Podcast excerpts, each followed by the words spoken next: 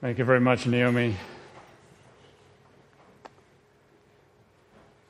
This morning, I'm not sure I call what I'm going to share so much preaching as a reminder, sharing my heart. This Wednesday, we begin another Awana year, another year of teens. We had a VBS back in July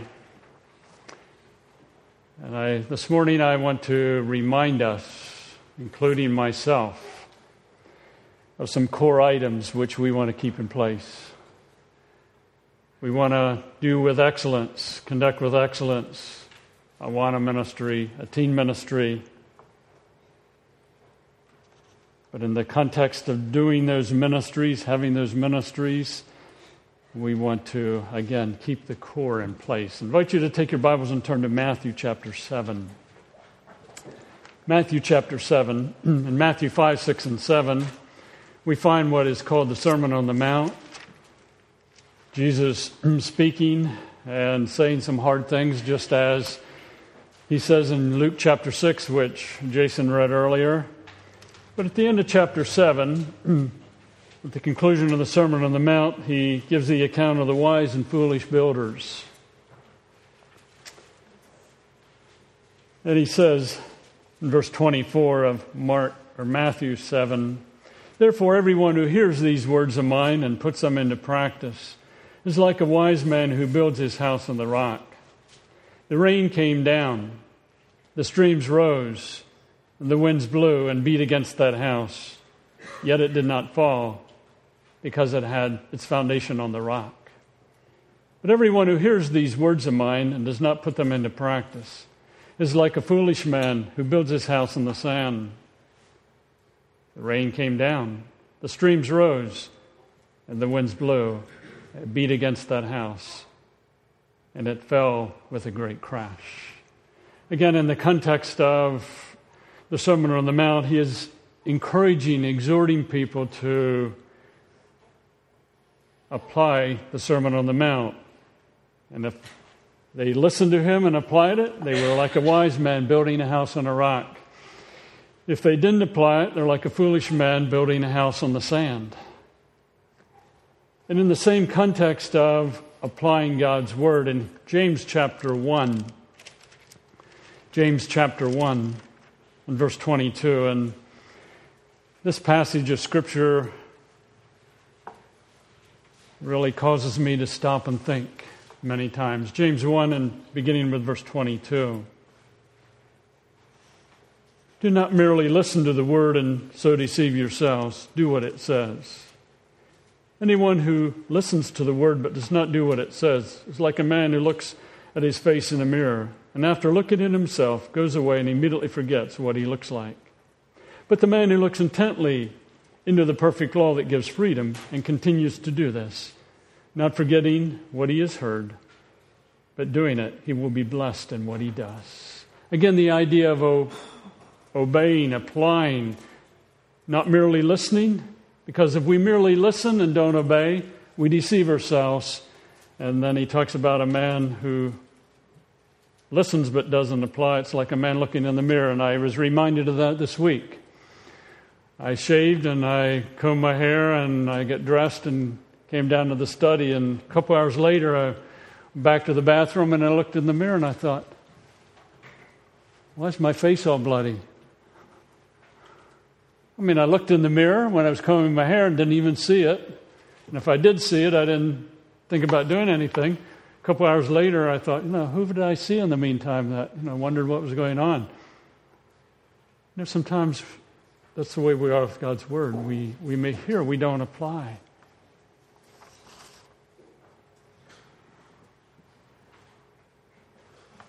If we miss not only what I share today, but what I've shared at other times along a similar line, we miss it and don't apply it, we're merely rearranging the deck furniture on a sinking Titanic.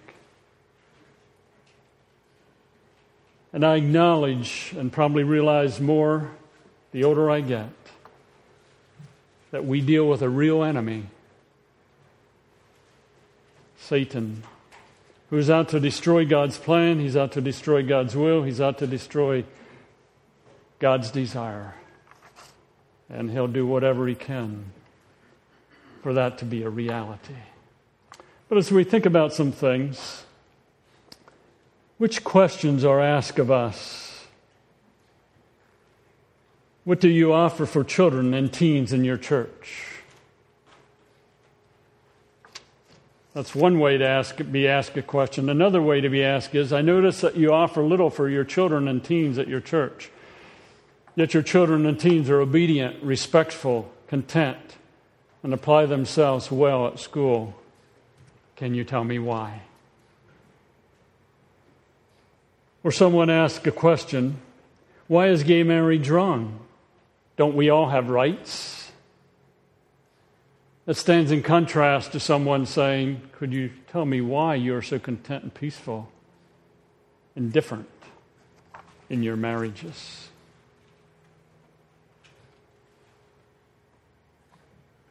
The way we live, the way we respond,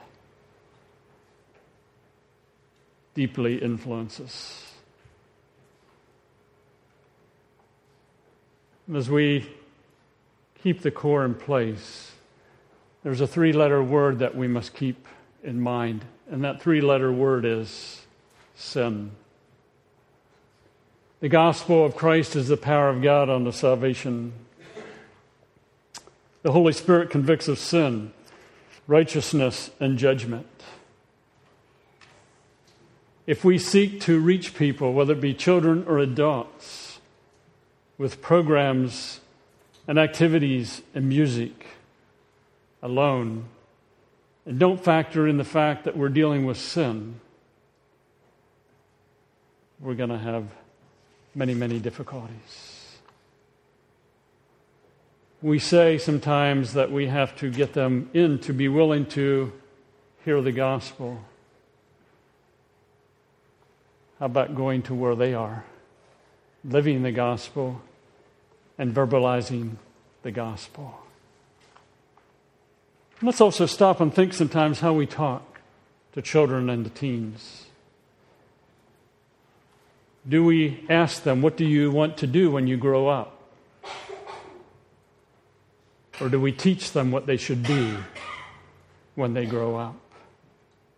Do we talk to them about job, money, and getting ahead? Or do we teach them how to be sensitive to God day by day? How many times have young people heard that the world is getting worse and worse and worse? Or do we tell them, whether the world's getting worse or not, God remains stable and constant, and His plan and His desire remains constant?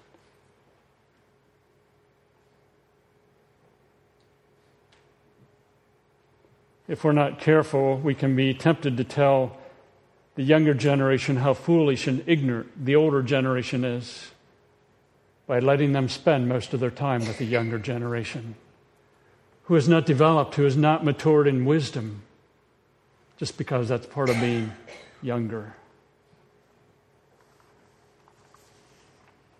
How do we define success? Is it walking with God or is it otherwise? Just a couple questions. Our leaders, parents, grandparents, older saints living lives that are holy from the inside out, being transformed from the inside out, thus offering something that is worth following. Are they displaying their thirst is satisfied? That's a deep contentment.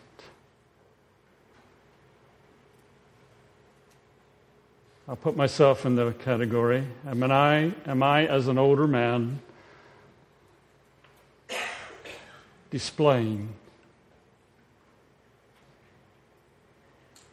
a contentment in life? Am I living in a way that says to someone younger, it's worth following Christ? It makes a difference in life. Our Father's teaching and training and admonishing their children in the Lord as a pattern of life. Just asking. And I'm not talking perfection, I'm not talking not failing. Do we hear children, teens, young adults talking about the holiness, the love for God, the humility, love for believers, consistent corporate worship, yielding to the local, local shepherds, and body life they see among leaders, parents, grandparents, and older saints?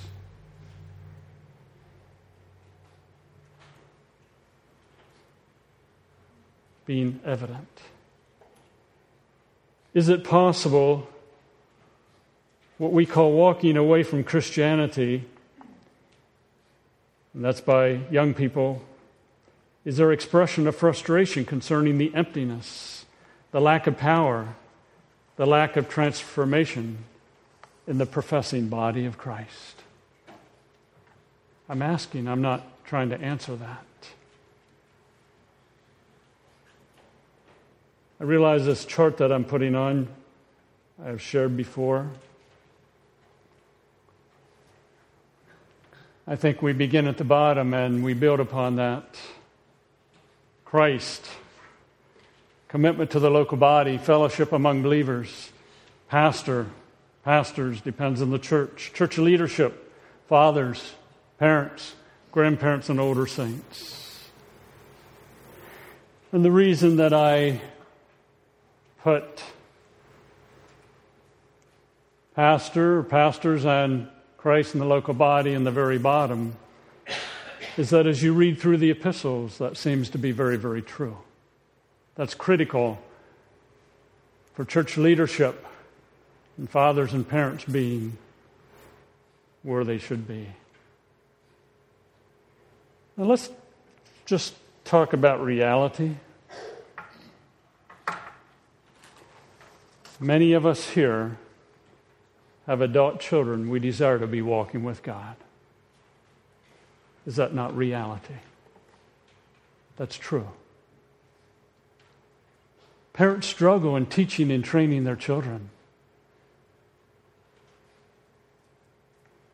If you're tra- teaching and training children now, you struggle with that. Every day is not peaches and cream. You know, it's just, ooh, I just enjoy this all the time. My kids are always angels. That's reality.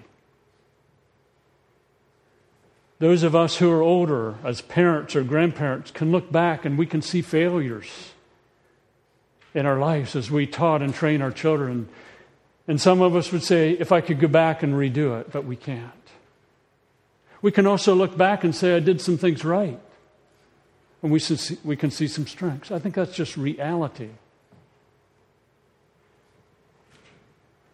I hear over and over that our world has changed. And I'm not debating that our world has changed.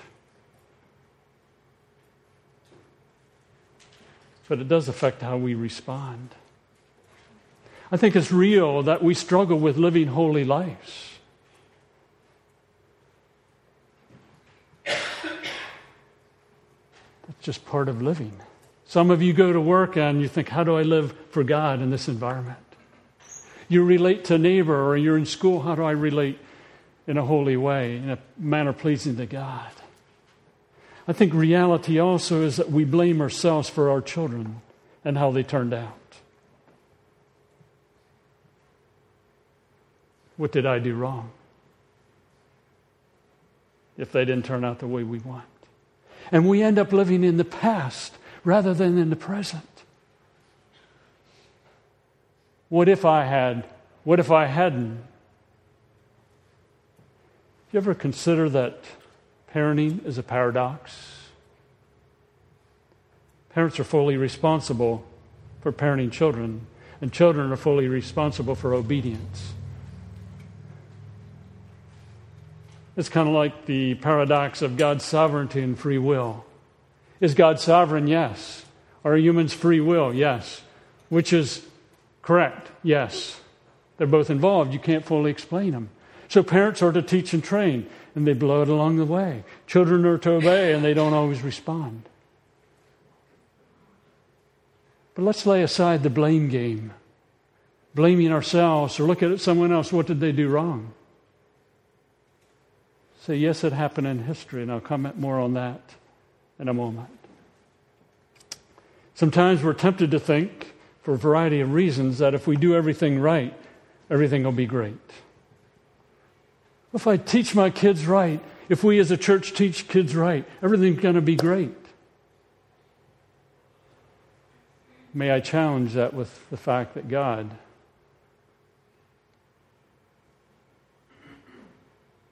is a good father, but his kids don't always respond.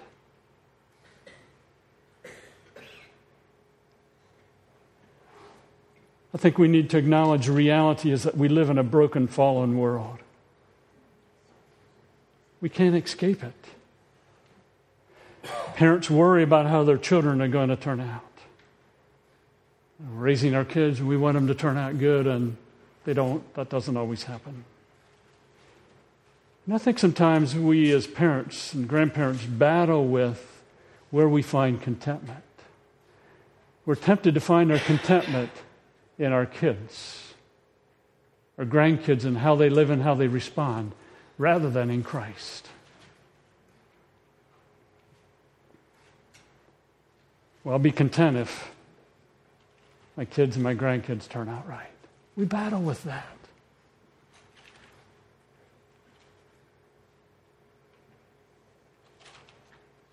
Reality, too, is that Satan is alive and well, and his temptations are real. We can try, we can plan, we may seek to do everything right. But the enemy is real. He'll discourage, he'll get you to live in the past and all your failures rather than dealing with them and living in the present. He'll get you to find your worth and how your kids or grandkids are responding or not responding rather than in Christ. And in relation to this chart, it is important that as a body, we're committed to Christ and the local body. We fellowship with one another.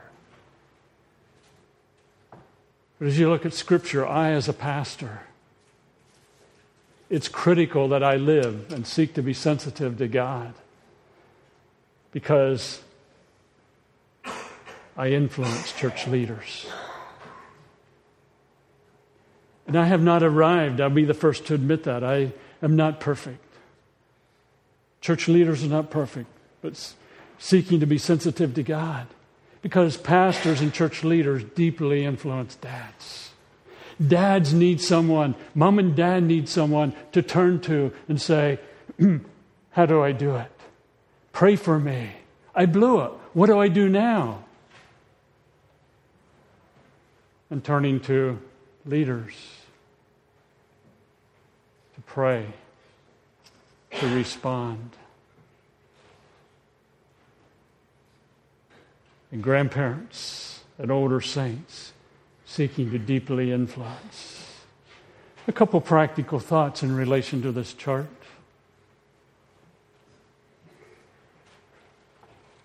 If you're a mom and a dad, and some of you are parents, your mate is gone.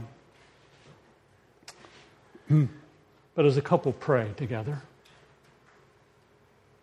out loud for your kids and for your grandkids. Your family, pray together with your kids, maybe extended family at times.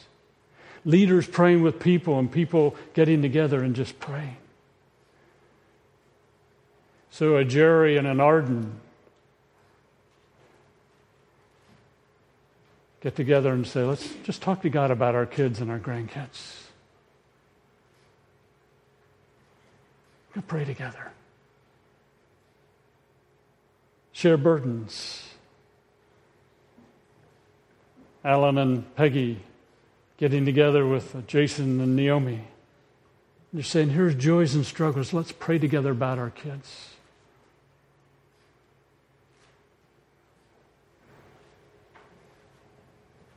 Practically, over and over, we need to make choices to live in the present. I don't know how many parents I've talked to, how many leaders I've talked to over the years. If only my kids might be different if I had. And that may be true. But here's my counsel if you look at your past and you blew it, you didn't do some things right, admit it, deal with it. God, I didn't respond correctly. There's some things I could have done different. But I'm coming to you in confession. I'm accepting your forgiveness. I want to put that in the past. I don't want to live in it. I don't want to dwell in it. I want to focus in the present. Do you ever consider David as a father?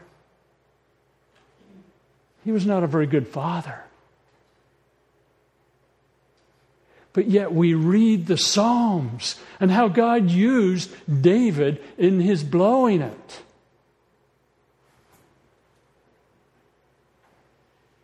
Psalm 32. He's sharing his confession. Psalm 51, he's sharing his confession. In Psalm chapter 3, God, where are you? The same thing in Psalm 13. But yet in Psalm 45 or 145, he's praising God. Can we recognize as we look in the past, Lord, I failed, I blew it? What are you going to do with that, Lord? How are you going to use that in my life? How can I use that to influence someone else? See, it's one thing for someone to walk up to you as you're bemoaning a struggle you have with your family, and they say to you, Yeah, I understand. And in the back of your mind, thinking, You don't even have any children, and you understand what I'm going through?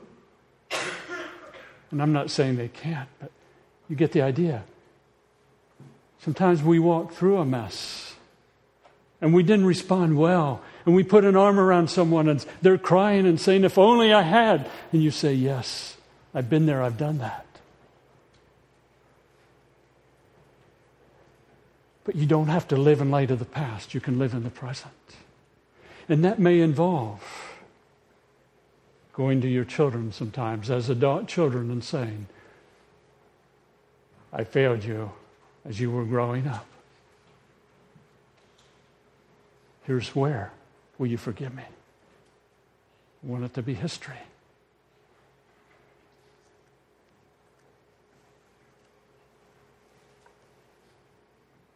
In the context of this chart.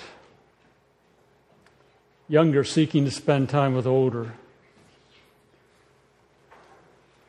So I'm identifying some ages here, maybe.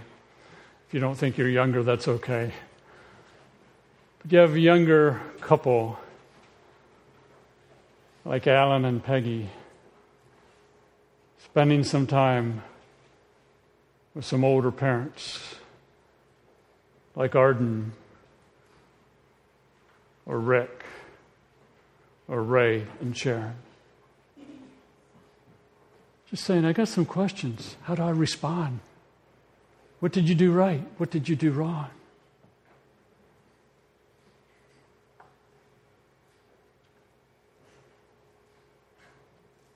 Or a Janie and a Justin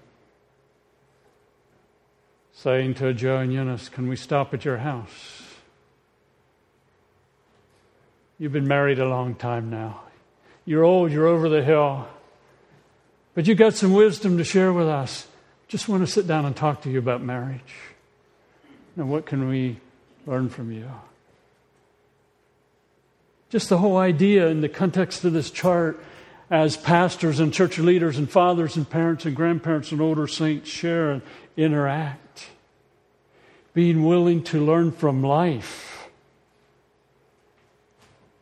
The mistakes, the strengths, building relationships, the younger and the older sharing and interacting.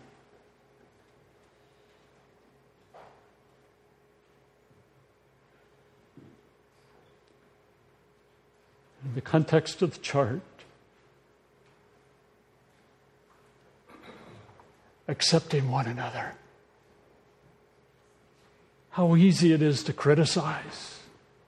We see someone whose adult child may not be responding well, and we say, well, if they would have, and we end up criticizing rather than going and putting an arm around them and share a burden with them and pray with them or whatever the case may be.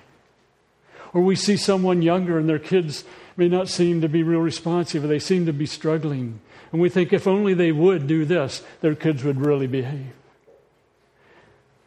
How about laying aside the mindset of finding fault and criticizing and loving? I'm not saying we don't, but really loving. No, it hurts like crazy.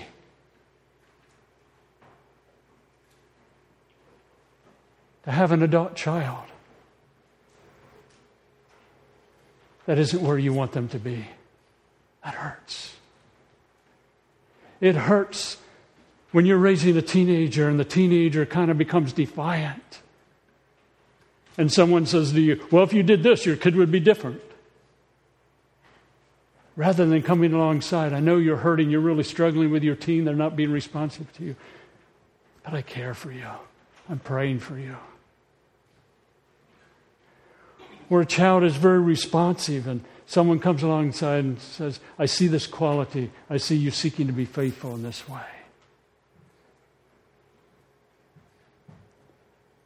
We need to keep in mind the enemy is out to destroy and divide and pull us from God's design and God's will.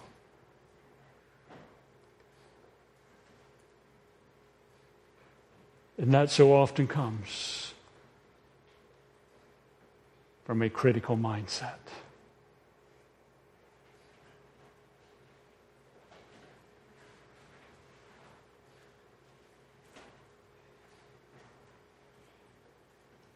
Those who have children who may not be where you would desire them to be.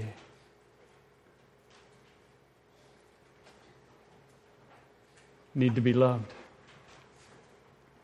cared for, prayed for, encouraged.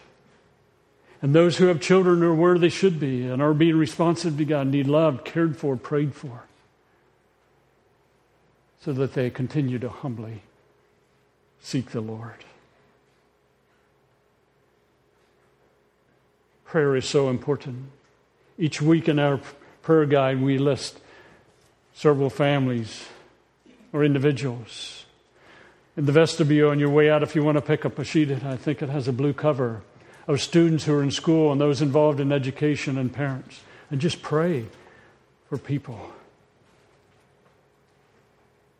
in the coming months. Those of you who are, have children who are going from home, pray for parents, pray for teens, pray for children. Offer to be with them, invite them into your home, visit in their home. We're not in this alone because we do deeply influence others. to seeking to pursue faithful local body, body life, shepherding and worship. In marriage, worshiping, fellowshipping, equipping, family worshiping together, fellowshipping, equipping.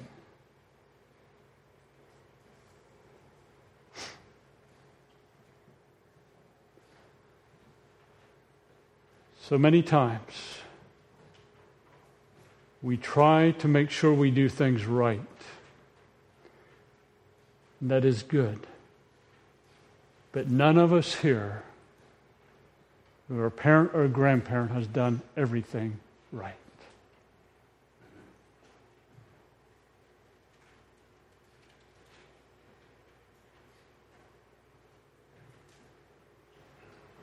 Do we pray about that? and talk to other people about that. So, a family sitting down together, or a husband and wife sitting down together, or getting together with some other believers.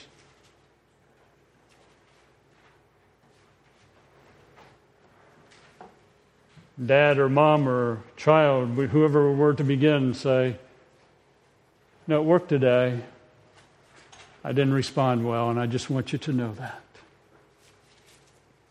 Will you pray for me?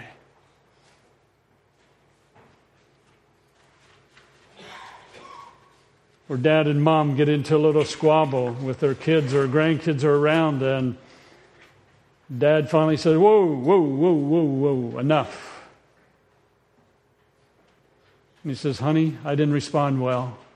I'm sorry. Will you forgive me? And then his wife says, I guess I didn't either. Will you forgive me? And then to the kids together say, We blew it. Will you forgive? You know, that's life. But on the other hand, it's also sharing when we do right. But think about that in the context of marriage and family and other people where there's an openness and a child feels free to come home and say, Mom and Dad, I just want you to know I got in trouble today. You'll probably get a call from the school because I've beaten another kid. I wanted to beat the school to you. I'm telling you first. And dad or mom seeks to give guidance.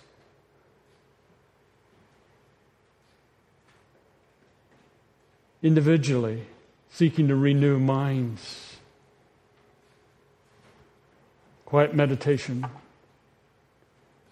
feeding your mind, scripture and prayer, contentment, just seeking to have a satisfied lifestyle and pursuing God's glory.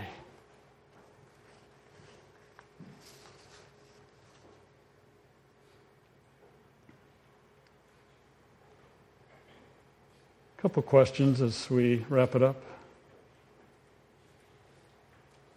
Why do we continue to look for better methods, music, programs to reach and keep young people, but fail to ask, are we following God's will, God's plan, God's desire? I'm not opposed to methods, I'm not opposed to programs or things like that. But are we asking, are we keeping that pyramid in order? Am I, as a pastor, being what God has called me to be.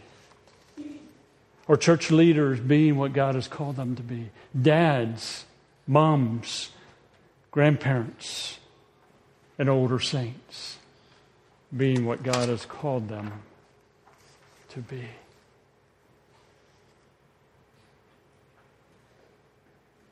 Ask your children, any age, whether they're five or ten or forty the following questions about life when they were or were living at home.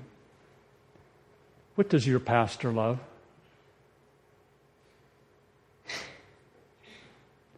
What do your church leaders love? What does your father love? What do your parents love? What do your grandparents love? What do older saints in your church love? And I want you to notice who I began with the pastor, then church leaders, and then fathers. Fathers and mothers need to be able to look to church leaders and to a pastor for an example and how to live in a broken, fallen world, along with grandparents and older saints.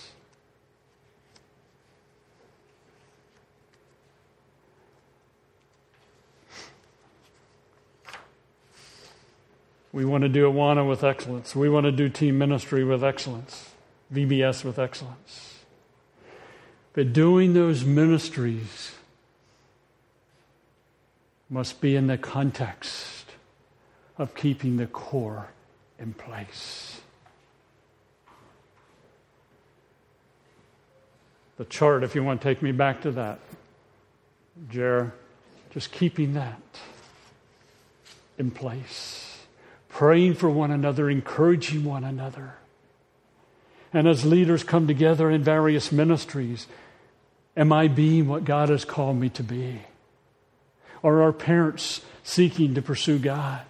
Are our church leaders seeking to pursue God? Are we bringing older saints into interact with the younger people? I'm not saying we haven't done that, just encouragement. We've done much of that to keep those items in place. So I'm asking myself Am I committed to our local body? Am I loving and leading and developing Ruth Ann? Am I praying for and guiding and teaching and encouraging my children and their families? Am I practicing disciplines that I mentioned earlier? Is my life being yielded to the Lord? And then asking those same questions about church leaders and fathers and parents and grandparents and older saints.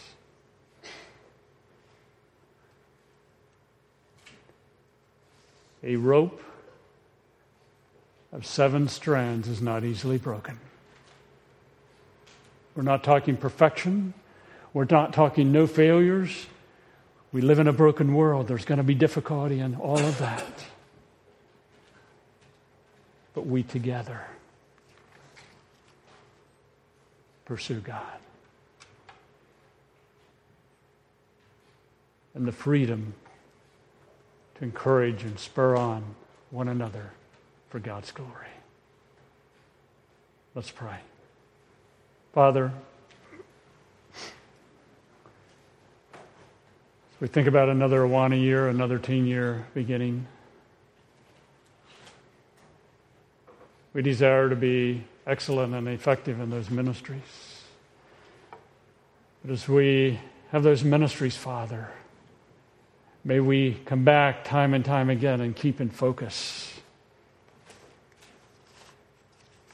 the importance, the core, being committed to a local body. I, as a pastor, pursuing you and godliness, and church leaders and fathers and parents and grandparents and older saints pursuing you. Not that we look for perfection, not that we demand certain things, but just seeking to be sensitive to you in our strengths, encouraging one another, in our burdens, carrying one another's burdens, in our failures, a willingness to listen. Oh, how we need wisdom to live in our world, to experience your power at work in us. And Father, in our lives, May you enable us to understand practically the power that is at work in us, the power that is beyond what we can ask or comprehend, the power that raised Christ from the dead. As pastors, as leaders, as fathers, as mothers, as husbands, as wives, as grandparents, as older saints we will grasp that power and live it out in our lives. For it's in Christ's name I pray. Amen.